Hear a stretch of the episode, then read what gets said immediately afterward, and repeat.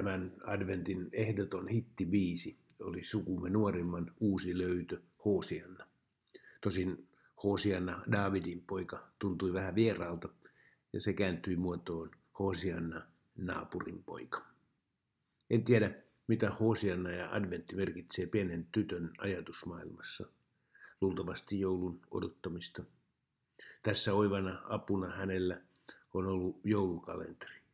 Luukkuja avataan ja samalla nähdään, kuinka päivä päivältä H-hetki lähestyy. Siinä on adventin sanoma pelkistetyimpänä. Me odotamme Jeesusta päivä päivältä, luukku luukulta. Kolmas adventti korostaa, että odotuksen ei pidä olla passiivista. Kristityn tehtävä on raivata tietä kuninkaan tulolle. Mitä se on, kysyisi Martti Luther. Vastaus kysymykseen liittyy Jeesuksen serkkuun Johannes Kastajaan.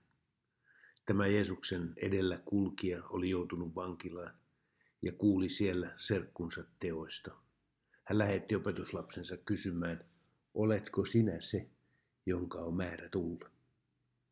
Jeesus vastasi heille, kertokaa, mitä kuulette ja näette.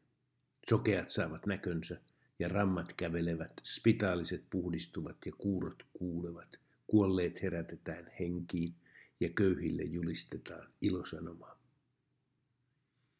Tässä on sanottu, mitä tarkoittaa tien tekeminen Herralle. Se merkitsee suoraa toimeksiantoa tehdä kaikkea hyvää ja palvella lähimmäisiä. Kuolleiden herättäminen viittaa kristityn tehtävään julistaa pelastusta ja iankaikkista elämää Jeesuksessa. Sekin on tien tekemistä.